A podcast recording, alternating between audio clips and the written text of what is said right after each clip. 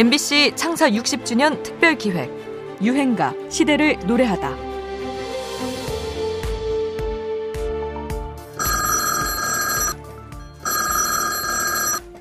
여보세요. 예, 제가 신중현입니다. 예? 청와대요? 아, 신 선생. 그 탁월한 솜씨로 우리 각하를 위해 노래를 한 곡 만들어 보지 않겠소? 네? 뭐라고요? 1960년대 말 신중현은 가수이자 프로듀서로 또 밴드 리더로 당대를 호령하고 있었습니다. 하지만 1972년 이 전화 한 통 이후 그 행보가 급작스레 꺾이게 되죠.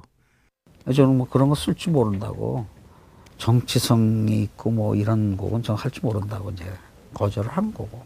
그래서 뭐 전화 끊어버리니까 뭐 한 5분가 있다가 또 전화가 또 왔어요. 이제 그때는 뭐 공화당이는가 무슨 당 당에서 어, 강력히 부탁한다.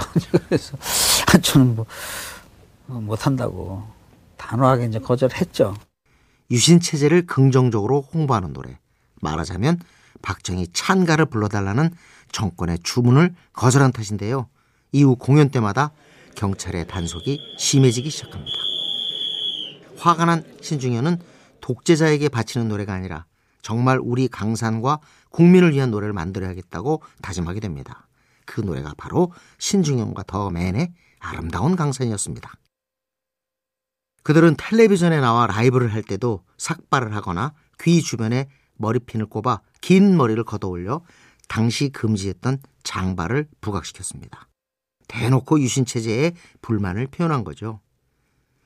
신중현에 대한 감시가 더 심해지는 가운데 1975년 우리 가요 역사상 최대의 비극 대마초 파동이 터집니다. 포크, 로큰롤 장르를 가리지 않고 인기 가수들이 대거 구속되고 말죠. 신중현에게는 대마초 왕초, 대마초 수계라는 별명과 함께 불온하다, 퇴폐적이다 그런 딱지가 붙게 되면서 음악 활동도 내리막길을 걷게 됩니다. 하지만 오늘날 그는 자랑스런 한국 록의 선각자로 신화가 되어 있습니다. 2017년에는 미국 버클리 음대 졸업식에서 명예 박사학위를 받게 됐는데요. 당시 총장이 1970년대 정부의 압박에 굴하지 않은 반체제적 태도가 그의 위상을 드높였다는 축사를 바치기도 했습니다. 우리 강산에 대한 찬사이면서도 로그막 특유의 저항 정신을 잘 보여주는 유행가입니다. 신중현과 더맨의 아름다운 강산.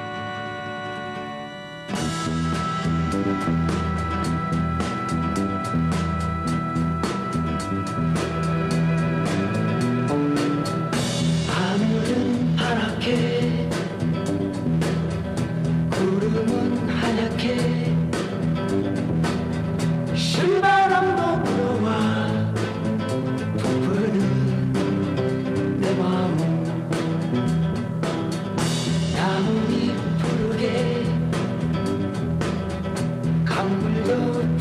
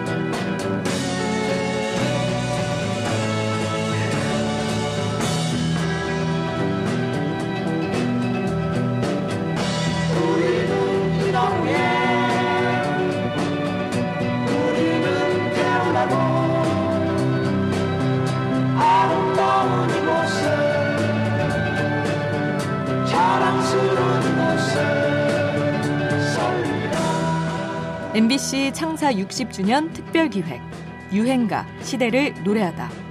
지금까지 음악 평론가 임진모였습니다.